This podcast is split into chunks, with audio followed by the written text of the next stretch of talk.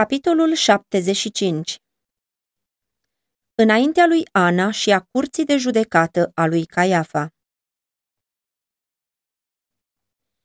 Capitolul acesta se bazează pe cele relatate în Matei 26, versetele 57 la 75, Marcu 14, versetele 53 la 72, 15 cu 1, Luca 22, versetele 54 la 71, Ioan 18, cu 13 la 27. În mare grabă, ei l-au dus pe Isus peste pârâul Chedron, au trecut prin grădini și dumbrăvi cu măslini și pe străzile liniștite ale orașului adormit. De acum era trecut de miezul nopții și strigătele gloatei batjocoritoare care îl urma au străpuns strident liniștea nopții. Mântuitorul era legat, păzit cu strășnicie și mișcările îi provocau durere. În graba nepotolită, cei ce l-au prins l-au dus la palatul lui Ana, fostul mare preot. Ana era capul familiei preoților care slujeau și, din respect pentru vârsta sa, el era recunoscut de popor ca mare preot. Sfatul său era căutat și adus la îndeplinire ca fiind vocea lui Dumnezeu. El trebuia să fie primul care îl vedea pe Isus captiv la discreția puterii preoțești. El trebuia să fie prezent la închetarea celui arestat, de teamă ca nu cumva Caiafa, mai puțin experimentat, să dea greș în a obține ceea ce ei doreau. Cu această ocazie era nevoie de iscusința, viclenia și subtilitatea sa căci condamnarea lui Hristos trebuia obținută cu orice chip. Legal, Domnul Hristos trebuia să fie judecat de Sinedriu, dar adus înaintea lui Ana, el a fost supus unei judecăți preliminare.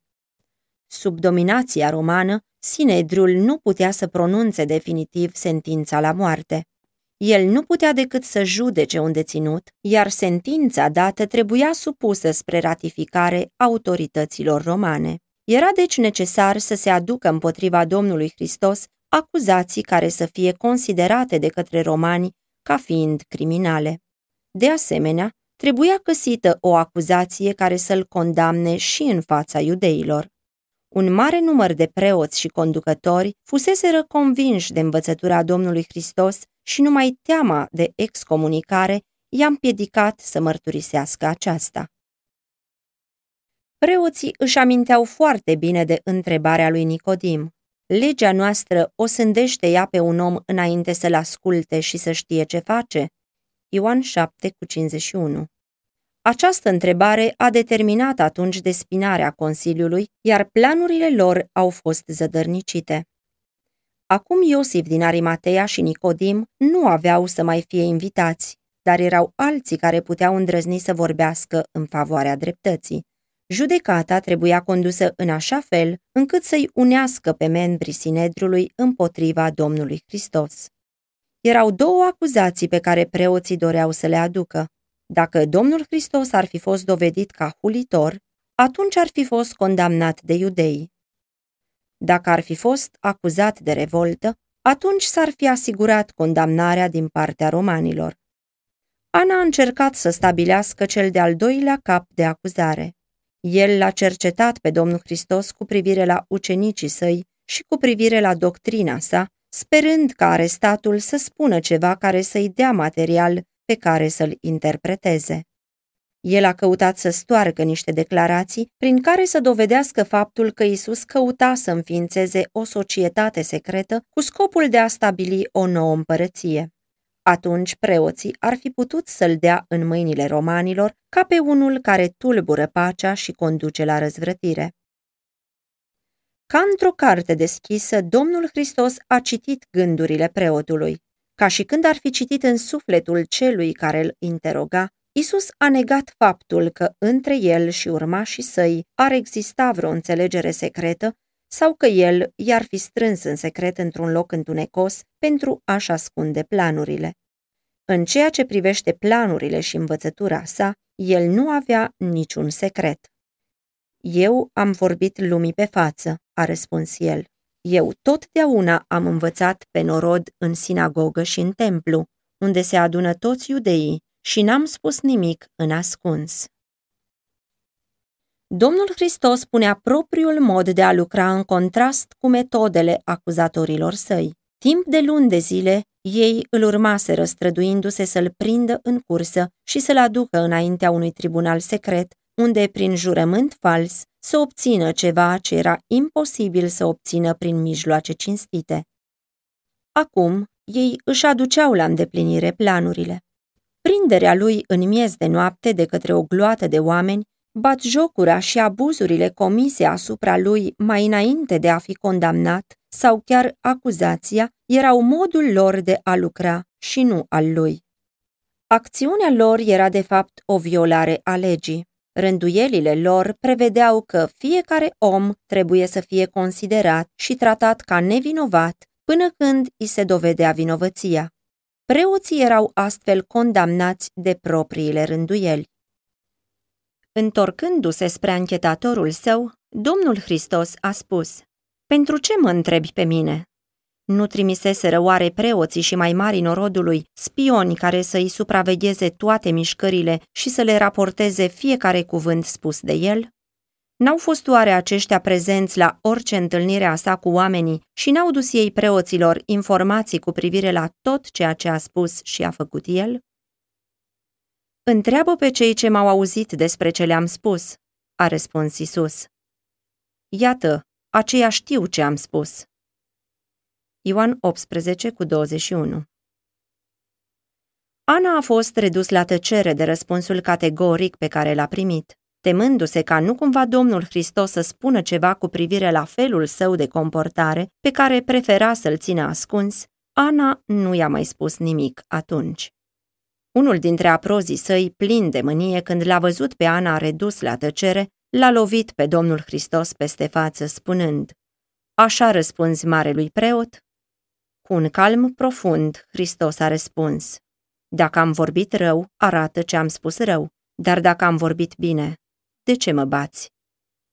Ioan 18, cu versetele 20 la 23 El n-a rostit niciun cuvânt aspru de răzbunare. Răspunsul său calm izvora dintr-o inimă fără păcat, răbdătoare și blândă, care nu putea fi provocată. Domnul Hristos a suferit nespus datorită abuzurilor și insultelor la care era supus. Din mâinile ființelor pe care el le crease și pentru care făcea un sacrificiu infinit de mare, el a primit orice umilire și a suferit într-un raport direct proporțional cu desăvârșirea sfințeniei sale și cu ura sa față de păcat. Judecarea sa de către oamenii care se comportau ca niște diavoli era pentru el un continuu sacrificiu. A fi înconjurat de ființe omenești care se aflau sub controlul lui satana era pentru el nespus de revoltător. El era conștient de faptul că, într-un moment, printr-o străfulgerare a puterii sale divine, i-ar fi putut transforma în țărână pe cruzii săi chinuitori. Acest lucru făcea ca judecata să fie și mai greu de suportat. Iudeii așteptau un Mesia care să se manifeste printr-o forță exterioară. Îl așteptau ca pe cineva cu o voință extraordinară care să schimbe modul de gândire al oamenilor și să obțină de la ei, prin forță, o recunoaștere a supremației și, în același timp, să satisfacă și speranțele lor ambițioase. Astfel, când Domnul Hristos era tratat cu dispreț, o mare ispită îl încerca și anume aceea de a manifesta caracterul său divin. Printr-un cuvânt, printr-o privire, el ar fi putut să-i oblige pe persecutorii săi să mărturisească faptul că el era domn mai presus de împărați și conducători, de preoți și templu. Dar dificila lui sarcină era aceea de a rămâne în poziția pe care și-o alesese, de a fi una cu neamul omenesc. Îngerii cerului erau martori, urmărind fiecare mișcare ce se făcea împotriva iubitului lor conducător. Ei doreau nespus de mult să le libereze pe Hristos. Sub conducerea lui Dumnezeu, îngerii sunt atotputernici. Cu o ocazie, ascultând de porunca Domnului Hristos, ei au ucis într-o noapte o armată asiriană de 185.000 de oameni. Cât de ușor ar fi putut îngerii, privind rușinoasa scena judecății Domnului Hristos, să-și manifeste indignarea, mistuindu-i pe vrăjmașii lui Dumnezeu. Dar nu li se poruncise să facă acest lucru. Acela care ar fi putut să-i osândească la moarte pe vrăjmașii săi a suportat cruzimea lor. Iubirea pentru tatăl său și angajamentul său luat de la întemeierea lumii că va deveni purtător al păcatului l-au făcut să îndure fără să se plângă de tratamentul barbar al celor pe care venise să-i mântuiască. Era o parte a misiunii sale aceea de a suporta în natura sa omenească toate loviturile și batjocurile pe care oamenii le puteau îngrămădi asupra lui. Singura nădejde a omenirii este în această supunere a Domnului Hristos la toate chinurile pe care îi le puteau produce mâinile și inimile oamenilor. Domnul Hristos nu spusese nimic care să le poată da acuzatorilor săi vreun câștig de cauză și totuși el era legat, ceea ce însemna că fusese deja condamnat. Trebuia să existe totuși o formă de justiție. Era necesar să se facă forma unui proces legal. Autoritățile erau hotărâte să grăbească înfăptuirea acestui lucru. Ele erau conștiente de considerația de care se bucura Domnul Hristos în popor și se temeau că, dacă se făcea vâlvă de arestarea lui, oamenii vor încerca să le libereze. De asemenea, dacă judecarea și executarea nu se înfăptuiau în același timp, atunci s-ar fi amânat cu o săptămână datorită sărbătorii Paștelui. Faptul acesta însă le-ar fi dat peste cap planurile. Pentru a obține condamnarea lui Hristos, depindeau în mare măsură de gălăgia mulțimii, care era formată în mare parte din pleava Ierusalimului. Dacă s-ar fi întârziat o săptămână, entuziasmul ar fi scăzut și nu era exclus să aibă loc o reacție inversă atunci cea mai bună parte din norod s-ar fi ridicat în favoarea Domnului Hristos. Mulți ar fi putut să aducă mărturie în apărarea lui, arătând marile lucrări pe care el le făcuse. Aceasta ar fi trezit indignarea poporului împotriva Sinedriului. Modul în care ei au procedat ar fi fost condamnat, iar Domnul Hristos ar fi fost eliberat pentru a primi iarăși închinare din partea mulțimii. De aceea, preoții și mai mari norodului au hotărât ca Hristos să fie dat în mâinile romanilor înainte ca planurile lor să fie cunoscute. Dar mai înainte de toate, trebuia găsit un cap de acuzare împotriva lui. Până acum însă ei nu găsiseră nimic. Ana a poruncit ca Domnul Hristos să fie dus la Caiafa. Acesta aparținea partidei saducheilor, dintre care unii erau cei mai înverșunați vrăjmași ai Domnului Hristos. El însuși, deși era mai slab în ceea ce privește puterea caracterului, era tot atât de aspru, fără inimă și fără scrupule ca Ana. El n-ar fi lăsat niciun mijloc nefolosit pentru a-l nimici pe Isus. Era dis de dimineață și încă întuneric. La lumina torțelor și a felinarelor, gloata înarmată și prizonierul ei au pornit spre palatul marelui preot. Aici, în timp ce membrii Sinedriului se adunau, Ana și Caiafa l-au interogat din nou pe Domnul Hristos, dar fără succes. Când Consiliul s-a adunat în sala de judecată, Caiafa și-a ocupat locul de președinte al Sinedriului. De o parte și de alta erau judecătorii și cei care erau în mod deosebit interesați în acest proces. Soldații romani au fost așezați pe platformă mai jos de tron. La picioarele tronului marelui preot stătea Domnul Hristos. Asupra lui erau fixate privirile întregii mulțimi. Agitația era mare. În toată acea mulțime, numai el era calm și senin. Chiar atmosfera din jurul său părea cuprinsă de o influență sfântă. Caiafa l-a privit pe Domnul Hristos ca pe un rival al său. Nerăbdarea oamenilor de a-l auzi pe Mântuitorul și aparenta lor grabă de a accepta învățăturile lui treziseră gelozia amară a marelui preot. Dar acum, privind la cel arestat, Caiafa era plin de admirație pentru înfățișarea sa nobilă și demnă. O convingere plana asupra lui și anume că omul acesta era la fel ca Dumnezeu. În clipa următoare însă, în mod disprețuitor, a alungat acest gând. De îndată, vocea lui s-a auzit plină de ironie și aroganță, cerându-i Domnului Isus să facă una dintre marile lui minuni înaintea lui. Dar Mântuitorul parcă nici nu auzise cuvintele lui. Poporul a putut face comparație între comportamentul nervos și răutăcios al lui Ana și cel al lui Caiafa și comportarea maestoasă, calmă a Domnului Hristos. Chiar și în mintea acelei mulțimi înrăite s-a ridicat întrebarea. Trebuie oare ca acest om cu o înfățișare dumnezeiască să fie condamnat ca un criminal? Caiafa, conștient de influența pe care Isus o câștiga, a grăbit judecata. Vrăjmașii Domnului Hristos erau în mare încurcătură. Ei erau preocupați să obțină condamnarea lui, dar nu știau cum să realizeze lucrul acesta. Membrii Sinedriului erau împărțiți în farisei și saduchei.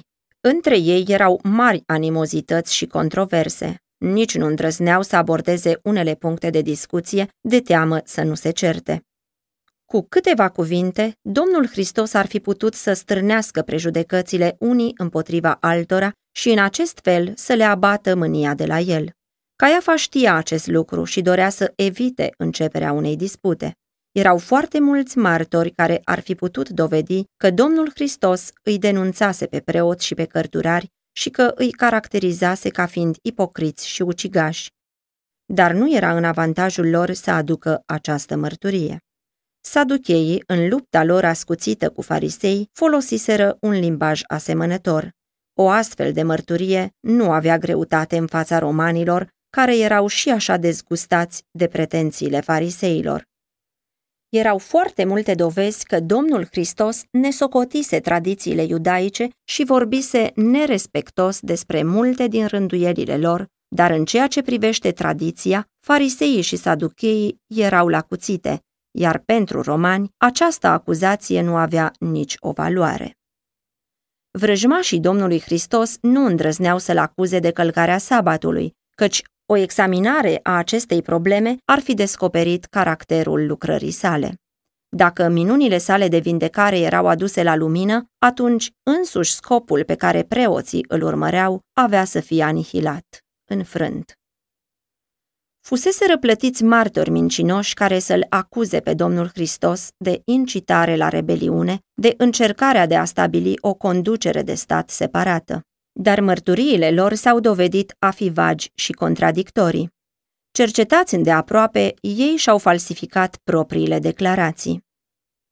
La începutul lucrării sale, Domnul Hristos a spus Stricați templul acesta și în trei zile îl voi ridica.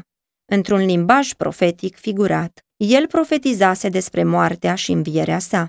El le vorbea despre templul trupului său. Ioan 2, cu 19 și 21. Iudeii înțeleseseră aceste cuvinte într-un sens literal, ca referindu-se la templul din Ierusalim. Din tot ceea ce spusese Domnul Hristos, preoții n-au putut găsi nimic spre a folosi împotriva lui în afară de această declarație. Prezentând într-un mod greșit aceste cuvinte, ei sperau să aibă câștig de cauză. Romanii fuseseră și ei angajați în reconstruirea și înfrumusețarea templului și erau foarte mândri de el. Orice dispreț manifestat față de el, cu siguranță, le-ar fi trezit indignarea. Aici, în acest punct, romanii și iudeii, fariseii și saducheii se puteau uni, căci toți priveau templul cu multă venerație. În legătură cu acest fapt, au fost găsiți doi martori, ale căror mărturii n-au fost chiar atât de contradictorii ca ale celorlalți. Unul dintre ei, care fusese mituit să-l acuze pe Isus, a declarat. Acesta a zis, Eu pot să stric templul lui Dumnezeu și să-l zidesc iarăși în trei zile. În acest fel, cuvintele Domnului Hristos au fost prezentate în mod greșit. Dacă ar fi fost spuse exact așa cum au fost rostite de el, ei n-ar fi putut să obțină condamnarea nici chiar de către Sinedriu. Dacă Domnul Hristos ar fi fost numai om, așa cum pretindeau iudei, declarația sa n-ar fi făcut decât să evidențieze un spirit irațional, lăudăros, dar nu putea fi transformat în hulă. Chiar în modul tendențios în care au fost prezentate de martorii falși, cuvintele sale n-au conținut nimic care să fie considerat de către romani o crimă vrednică de moarte. Cu multă răbdare, Domnul Hristos a ascultat declarațiile ce se băteau cap în cap. El n-a scos niciun cuvânt în apărarea sa. În cele din urmă, acuzatorii săi au fost încurcați, confuzi și înnebuniți. Judecata nu făcea deloc progrese. Se părea că tot complotul lor avea să dea greș. Caiafa era disperat. Mai rămânea o singură scăpare. Hristos trebuia determinat să se condamne singur. Marele preot s-a ridicat de pe scaunul său de judecată cu fața schimonosită de patimă, vocea și comportamentul său arătând în mod clar că dacă ar fi stat în puterea sa, l-ar fi doborât la pământ pe arestat. Nu răspunzi nimic?" a exclamat el. Ce mărturisesc aceștia împotriva ta?" Isus și-a păstrat pacea. Când a fost chinuit și asuprit, n-a deschis gura deloc, ca un miel pe care îl duci la măcelărie și ca o oaie mută înaintea celor ce o tund. N-a deschis gura. Isaia 53 cu 7 În cele din urmă, Caiafa, ridicându-și brațul drept spre ceruri, s-a adresat Domnului Isus ca și când ar fi fost rostit un jurământ solemn. Te jur pe Dumnezeul cel viu să ne spui dacă ești Hristosul, Fiul lui Dumnezeu. La acest apel, Domnul Hristos nu mai putea rămâne tăcut. Este un timp când trebuie să taci și unul când trebuie să vorbești. El n-a vorbit până când n-a fost întrebat în mod direct. El știa că dacă răspundea acum, aceasta avea să însemne cu certitudine moartea sa. Dar apelul acesta a fost făcut de cea mai înaltă autoritate recunoscută a națiunii și în numele celui prea înalt. Domnul Hristos nu putea să nu arate respectul cuvenit legii. Mai mult decât atât, legătura sa cu tatăl era pusă acum sub semnul întrebării. El trebuia să declare în mod clar caracterul și misiunea sa. Domnul Hristos le spusese ucenicilor săi, pe oricine mă va mărturisi înaintea oamenilor, îl voi mărturisi și eu înaintea tatălui meu care este în ceruri. Matei 10 cu 32. Acum, prin propriul exemplu, el a repetat învățătura. Toate urechile erau foarte atente ca să asculte și toți ochii erau ațintiți asupra feței sale atunci când el a răspuns. Da, sunt. O lumină cerească părea că luminează înfățișarea sa palidă atunci când a adăugat. Ba mai mult vă spun că de acum încolo veți vedea pe fiul omului șezând la dreapta puterii lui Dumnezeu și venind pe norii cerului. Matei 26 cu 64 Pentru un moment, divinitatea Domnului Hristos a străfulgerat prin veșmântul său omenesc. Marele preot tremura sub privirea pătrunzătoare a Mântuitorului.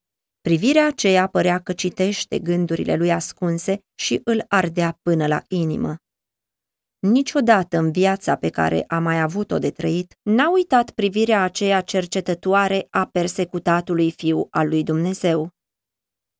Ba mai mult, a spus Domnul Hristos, vă spun că de acum încolo veți vedea pe fiul omului șezând la dreapta puterii lui Dumnezeu și venind pe norii cerului. În aceste cuvinte, Domnul Hristos a prezentat reversul scenei care avea loc atunci.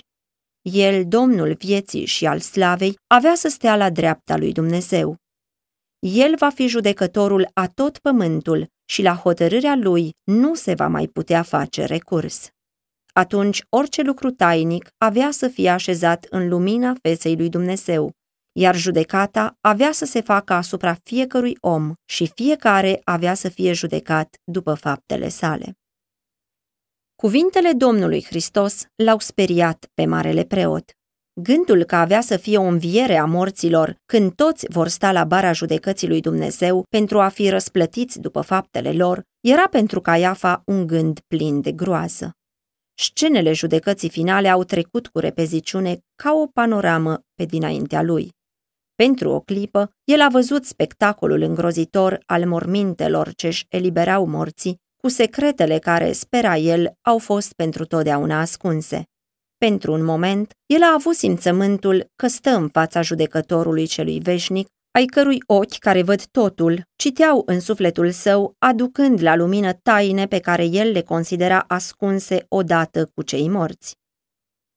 Scena însă a trecut, s-a șters repede din viziunea preotului. Cuvintele Domnului Hristos l-au lovit pe Saducheu în inimă. Caiafa negase doctrina învierii din morți, a judecății și a vieții viitoare.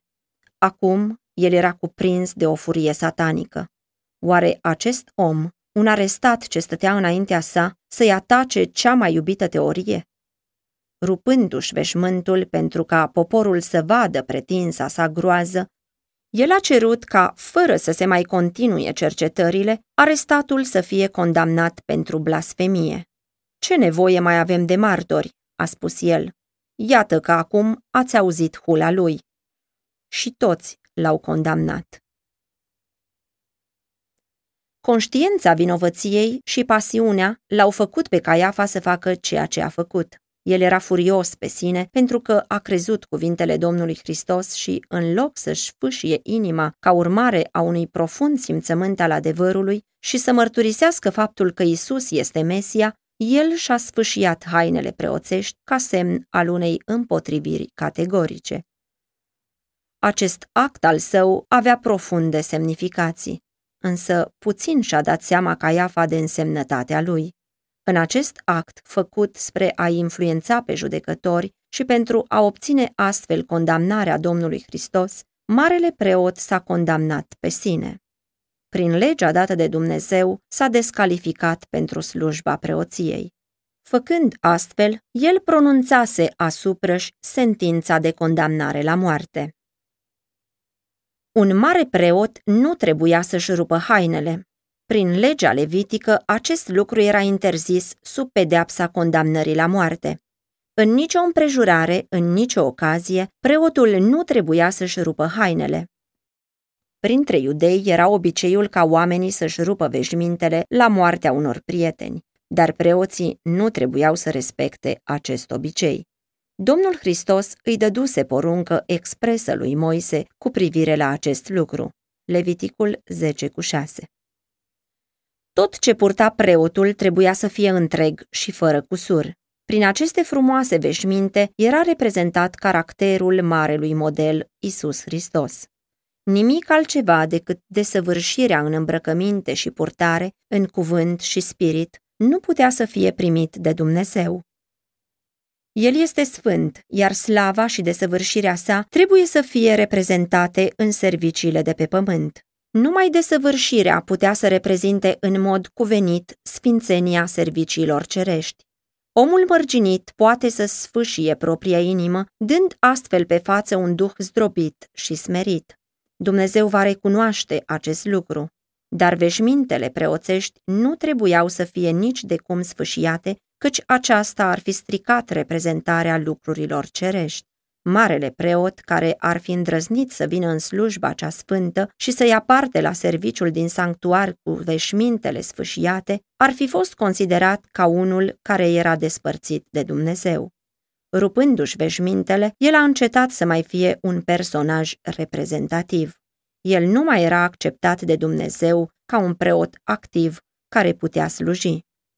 Acest fel de purtare, așa cum se vedea la Caiafa, dădea pe față pasiune și nedesăvârșire omenească. Sfâșindu-și veșmintele, Caiafa a călcat legea dată de Dumnezeu pentru a urma tradiția oamenilor.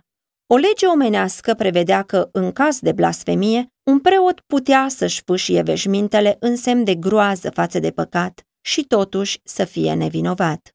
În acest fel, legea lui Dumnezeu era anulată de legi omenești. Fiecare acțiune a marelui preot era privită cu mult interes de popor, iar Caiafa, pentru a impresiona, a căutat să facă o demonstrație de sfințenie. Dar în actul acesta, destinat să fie o acuzație împotriva Domnului Hristos, el arunca o cară asupra aceluia despre care Dumnezeu a zis, Numele meu este în el. Exod 23 cu 21. Astfel, chiar el era acela care comitea o blasfemie. Fiind el însuși condamnat de Dumnezeu, Caiafa a pronunțat sentința de condamnare asupra Domnului Hristos ca un hulitor. Când Caiafa și-a rupt hainele, actul său a fost semnificativ în legătură cu locul pe care poporul iudeu avea să-l ocupe de aici înainte ca națiune față de Dumnezeu. Cândva, popor ales al lui Dumnezeu se despărțea acum de el și devenea foarte repede un popor care nu-i mai aparținea lui Jehova. Când pe cruce fiind, Domnul Hristos a strigat, s-a sfârșit, iar catapeteasma templului s-a rupt în două, veghetorul cel sfânt a declarat că poporul iudeu îl respinsese pe acela care era marele original al tuturor simbolurilor, realitatea tuturor umbrelor acelora. Israel s-a despărțit de Dumnezeu. Caiafa putea deci să-și rupă veșmântul său oficial, care arăta că el se pretindea a fi un reprezentant al adevăratului mare preot, căci hainele nu mai aveau nicio însemnătate nici pentru el, nici pentru popor. Marele preot putea mai degrabă să-și rupă veșmintele de groază din pricina situației lui și a națiunii iudaice. Sinedriul hotărâse că Domnul Hristos este vrednic de moarte, dar era împotriva legii iudaice să judece noaptea un arestat. Ca să fie legală, o condamnare nu se putea pronunța decât la lumina zilei și înaintea întregului Consiliu în sesiune. Cu toate acestea, Mântuitorul era tratat acum ca un criminal condamnat și lăsat în seama celor mai josnice și a celor mai stricate ființe omenești, să fie batjocorit. Palatul marelui preot era înconjurat de o curte deschisă în care se strânseseră soldații și o mulțime de oameni. Prin această curte a fost dus Domnul Hristos spre camera gărzii, fiind întâmpinat și dintr-o parte și din alta cu batjocură, făcându-se referință la declarația sa că este Fiul lui Dumnezeu. Cuvintele sale, șezând la dreapta puterii lui Dumnezeu și venind pe norii cerului, erau repetate în bătaie de joc. În timp ce se afla în camera gărzii, așteptând judecarea sa legală, el n-a fost apărat. Gloata neștiutoare fusese martoră la cruzimea cu care fusese tratat în fața Consiliului și de aceea oamenii și-au luat libertatea de a-și manifesta toate elementele satanice ale naturii lor. Înfățișarea nobilă și dumnezeiască a Domnului Hristos îi ațăța la nebunie. Blândețea sa, inocența și răbdarea sa maestoasă îi umpleau de ura ce pornea de la satana. Mila și dreptatea erau călcate în picioare. Niciodată n-a fost tratat un criminal într-un mod atât de inuman cum a fost tratat Fiul lui Dumnezeu. Dar un chin sufletesc și mai puternic sfâșia inima Domnului Hristos. O lovitură care a produs cea mai profundă durere și pe care nicio mână vrăjmașă nu o putea produce. În timp ce era supus batjocurii unei cercetări în fața lui Caiafa, Domnul Hristos a fost tăgăduit de unul din proprii ucenici. După ce l-au părăsit pe învățătorul lor în grădină, doi dintre ucenici se aventuraseră să urmeze, de la distanță, gloata care pusese mâna pe Domnul Hristos. Acești ucenici erau Petru și Ioan. Preoții l-au remarcat pe Ioan ca pe un ucenic bine cunoscut al lui Hristos și l-au admis în sala de judecată, sperând că, fiind martor al umilirii conducătorului său, va ajunge să disprețuiască ideea că unul ca acesta ar fi Fiul lui Dumnezeu. Ioan a vorbit în favoarea lui Petru și a obținut și pentru el aprobarea să intre. În curte se aprinsese un foc, căci era cea mai rece oră din noapte, chiar înainte de revărsatul zorilor. Un grup de oameni s-a apropiat de foc și Petru, plin de încumetare, i s-a alăturat. El nu dorea să fie recunoscut ca ucenic al lui Hristos. Amestecându-se nepăsător prin mulțime, el spera să fie luat drept unul dintre cei care îl aduseseră pe Domnul Hristos în sala de judecată. Dar când focul a luminat fața lui Petru, femeia care stătea de pază la ușă a aruncat o privire cercetătoare asupra lui. Ea a reținut faptul că el venise împreună cu Ioan, a observat privirea lui dezamăgită și și-a zis că trebuie să fie un ucenic al lui Hristos. Ea era una dintre slujnicele din casa lui Caiafa și era curioasă să afle adevărul. Ea i-a zis lui Petru, nu cumva și tu ești unul dintre ucenicii omului acestuia? Petru a fost surprins și tulburat. Ochii oamenilor s-au fixat imediat asupra lui. El se făcea că nu înțelege. Dar femeia era insistentă și le-a spus celor din jurul său că acest om fusese cu Isus. Petru s-a văzut nevoit să răspundă și a spus supărat. Femeie, nu-l cunosc. Aceasta a fost prima tăgăduire și imediat a cântat cocoșul. O, Petre, atât de curând te-ai rușinat de învățătorul tău, atât de curând ai tăgăduit pe Domnul tău. Ucenicul Ioan, intrând în sala de judecată, n-a încercat să ascunde faptul că era urmaș al Domnului Hristos. El nu s-a amestecat cu cloata crudă care îl batjocorea pe învățătorul său. El n-a fost întrebat pentru că nu și-a asumat un caracter fals, dând astfel prilej să poată fi bănuit. El a căutat un colț retras, ferit de privirea mulțimii, dar cât mai aproape cu putință de Isus. De aici, el putea vedea și auzi tot ce se spunea la judecarea Domnului. Nu fusese în planul lui Petru ca adevăratul său caracter să fie cunoscut. Luându-și un aer de indiferență, el se așezase singur pe terenul vrăjmașului și devenise astfel o pradă ușoară ispitei. Dacă i s-ar fi cerut să lupte pentru învățătorul său, ar fi fost un soldat curajos, dar când degetul batjocurii s-a îndreptat spre el, Petru s-a dovedit a fi un laș. Mulți dintre cei care nu se dau înapoi de la o luptă îndrăjită pentru domnul lor ajung să-și tăgăduiască credința dacă sunt luați în râs. Asociindu-se cu aceia pe care ar fi trebuit să-i evite, se așează singuri în calea ispitei. Ei îl invită pe vrăjmaș să-i ispitească și sunt determinați să spună și să facă lucruri de care în alte împrejurări nu s-ar fi făcut niciodată vinovați. Ucenicul Domnului Hristos, care în zilele noastre își ascunde credința de teama suferinței sau a rușinii, îl tăgăduiește pe Domnului tot așa cum l-a tăgăduit Petru în sala de judecată. Petru încerca să arate că nu este deloc interesat de judecarea învățătorului său, dar inima sa era chinuită de durere atunci când auzea o carea cea crudă și vedea maltratările pe care le îndura. Chiar mai mult, el era surprins și mânios că Domnul Isus trebuia să se umilească pe sine și să-i umilească și pe urmașii săi, supunându-se unui astfel de tratament. Pentru a-și ascunde adevăratele sentimente, el a căutat să se alăture persecutorilor Domnului Isus și batșocurilor lor nepotrivite. Dar înfățișarea sa era nenaturală. El se comporta în mod fals și în timp ce căuta să vorbească nepăsător, nu putea să-și rețină expresiile de indignare față de abuzurile la care era supus învățătorul său. Pentru a doua oară i-a fost atrasă atenția și a fost din nou acuzat că este un urmaș al lui Isus. Acum el a declarat cu jurământ, nu-l cunosc pe omul acesta.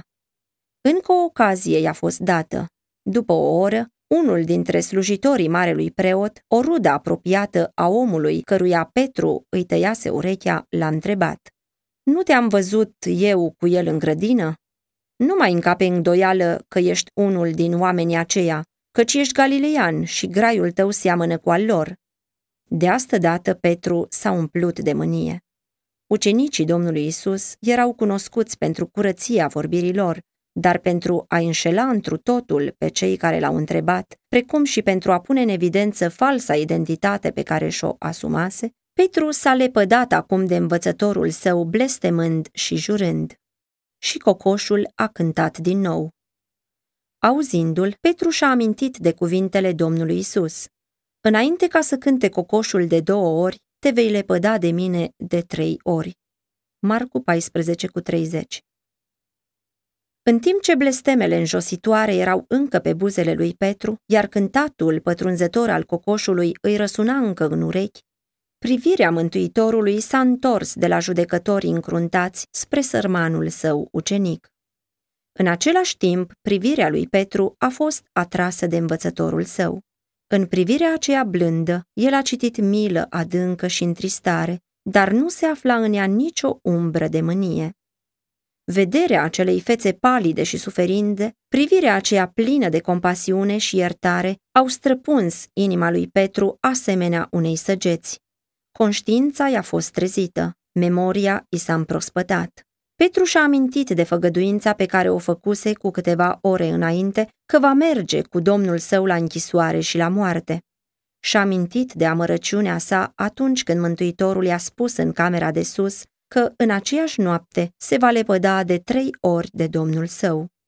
Petru tocmai declarase că nu-l cunoaște pe Isus, dar acum el și-a dat seama cu o chinuitoare durere cât de bine îl cunoștea Domnul său și cât de bine citise Domnul în inima lui falsitatea care îi era chiar și lui necunoscută. Un val de amintiri l-a cuprins. Mila plină de gingășia Mântuitorului, bunătatea și îndelunga lui răbdare, blândețea și răbdarea sa manifestate față de ucenicii săi greșiți, toate îi veneau în minte. Și-a adus aminte de avertizarea. Simone, satana v-a cerut să vă cearnă ca grâul, dar eu m-am rugat pentru tine ca să nu se piardă credința ta. Luca 22 cu 31 și 32 S-a gândit cu groază la propria nerecunoștință, la falsitatea sa și la jurământul său fals. A privit încă o dată la învățătorul său și a văzut cum o mână profanatoare se ridică să-l lovească în față. Nemai putând să îndure scena, a fugit din sala de judecată cu inima zdrobită. În singurătate și întuneric, el a mers înainte fără să știe și fără să-i pese încotro merge. În cele din urmă s-a pomenit în grădina Ghețimani. Scena petrecută cu câteva ore în urmă i-a apărut în mod viu în minte. Fața suferindă a domnului său, pătată de sudoare de sânge și frământată de suferință, i-a apărut în memorie. El și-a adus aminte cu remușcări amare că Domnul Hristos a plâns și a fost în agonie singur în rugăciune, în timp ce aceia care ar fi trebuit să-i fie aproape în ceasul încercării sale dormeau. El și-a adus aminte de solemna însărcinare. Vegheați și rugați-vă ca să nu cădeți în ispită. Matei 26 cu 41 Petru a fost din nou martor al scenei din sala de judecată. Pentru inima sângerândă era o tortură să știe că a adăugat cea mai grea povară umilirii și durerii Mântuitorului. Chiar în locul acela în care Domnul Hristos își revărsase sufletul în agonie înaintea Tatălui, Petru a căzut cu fața la pământ și a dorit să moară. Atunci când dormea, deși Domnul Hristos îl îndemnase să vegheze și să se roage, Petru și-a pregătit calea pentru păcatul său cel mare. Toți ucenicii care au dormit în acel moment crucial au suferit o mare pierdere.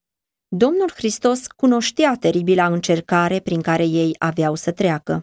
El cunoștea modul în care avea să lucreze satana pentru a le paraliza judecata, așa încât să nu poată fi pregătiți pentru timpul încercării. Pentru acest motiv, el i-a avertizat atunci. Dacă orele petrecute în grădină ar fi fost de veghere și rugăciune, atunci Petru n-ar fi fost lăsat să depindă numai de slaba sa putere. El nu l-ar fi tăgăduit pe Domnul său. Dacă ar fi vegheat împreună cu Domnul Hristos în agonia sa, ucenicii ar fi fost pregătiți să privească suferințele sale pe crucea Golgotei. Ei ar fi înțeles într-o măsură însemnată natura suferințelor sale zdrobitoare. Ei ar fi fost în stare să-și aducă aminte de cuvintele sale care profetizau suferințele, moartea și învierea sa. În mijlocul întunecimii celui mai crucial ceas, raze de speranță ar fi luminat în întuneric și le-ar fi susținut credința. De îndată ce s-a făcut ziua, Sinedriul s-a adunat din nou și Domnul Hristos a fost adus iarăși în sala de judecată. El declarase că este Fiul lui Dumnezeu, dar Sinedriul a transformat cuvintele sale într-o acuzație împotriva sa. Dar nu îl puteau condamna numai pe baza acestei declarații, pentru că mulți membri nu fusese prezenți la ședința din cursul nopții și nu auziseră cuvintele sale.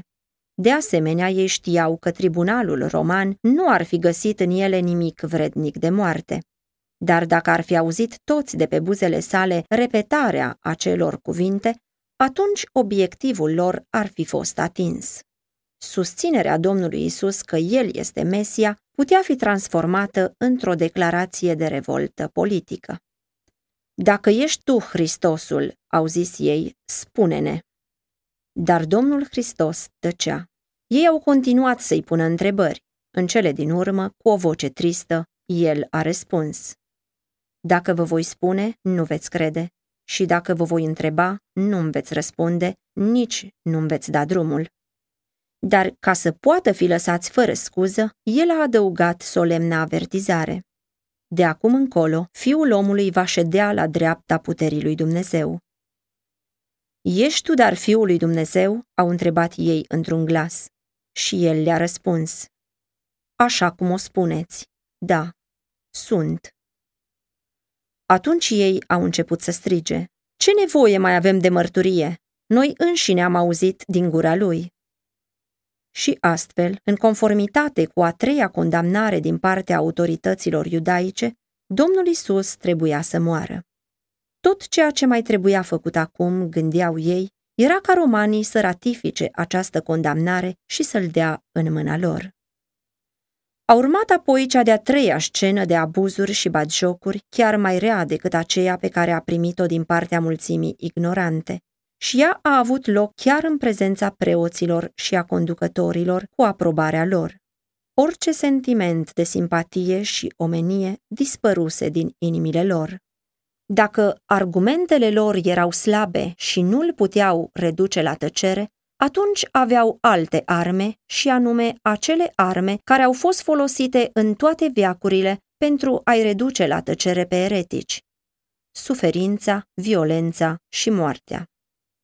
Când judecătorii au pronunțat condamnarea Domnului Hristos, o furie satanică a pus stăpânire pe gloată. Urletul vocilor semăna cu urletul fiarelor sălbatice. Mulțimea s-a repezit spre Domnul Hristos strigând. Este vinovat, la moarte cu el. Dacă n-ar fi fost soldații romani, Domnul Hristos n-ar mai fi trăit ca să fie bătut în cuie pe crucea Golgotei. El ar fi fost rupt în bucăți înaintea judecătorilor săi dacă autoritatea romană n-ar fi intervenit și prin forța armelor n-ar fi ținut în frâu violența gloatei. Păgânii aceia erau furioși la vederea tratamentului brutal față de cineva împotriva căruia nu se dovedise nimic. Ofițerii romani au declarat că, pronunțând condamnarea Domnului Isus, iudeii încălcau autoritatea romană și că era chiar contrar legii iudaice să condamne un om la moarte numai pe baza mărturiei lui. Această intervenție a adus o clipă de liniște în desfășurarea procesului, dar conducătorii iudei erau insensibili, morți față de milă și rușine. Preoții și conducătorii au uitat demnitatea slujbei lor și și-au bătut joc de Fiul lui Dumnezeu, folosind epitete dezgustătoare. L-au luat în derâdere, reproșându-i cu dispreț nașterea sa. Spuneau că îndrăzneala sa de a se proclama Mesia era suficientă pentru a merita moartea cea mai dezonorantă, cea mai rușinoasă. Oamenii cei mai stricați erau aceia care aruncau o cara cea mai infamă asupra Mântuitorului.